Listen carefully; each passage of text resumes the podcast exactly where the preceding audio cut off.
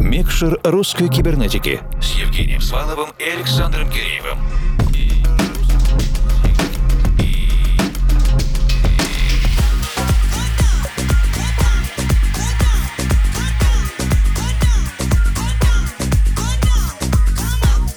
Доброй ночи, дорогие друзья! Музыкально-просветительский проект «Русская кибернетика» продолжает свою работу, и второй час нашей программы на этой неделе, ее диджейская часть, наш спецпроект «Микшер русской кибернетики». И, коль скоро сегодня мы вспоминали уже книгу Табиаса Рапа «Забыться в звуке», с удовольствием послушаем запись недавнего диджей-сета Сергея Лозового во время гастролей Сергея в Пермском крае. Важно, нужно, необходимо отвлекаться от новостей и погружаться в музыку. Русская кибернетика, DJ SL. Мы включаем микшер.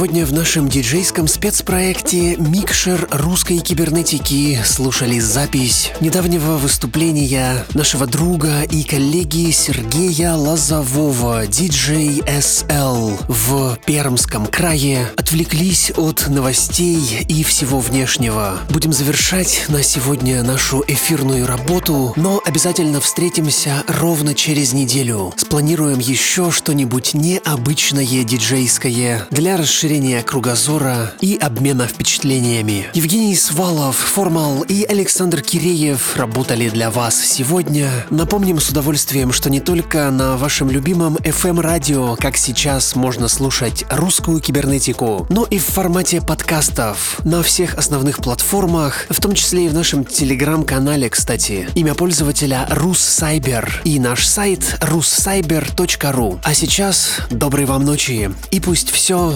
получается. Микшер русской кибернетики с Евгением Сваловым и Александром Киреевым.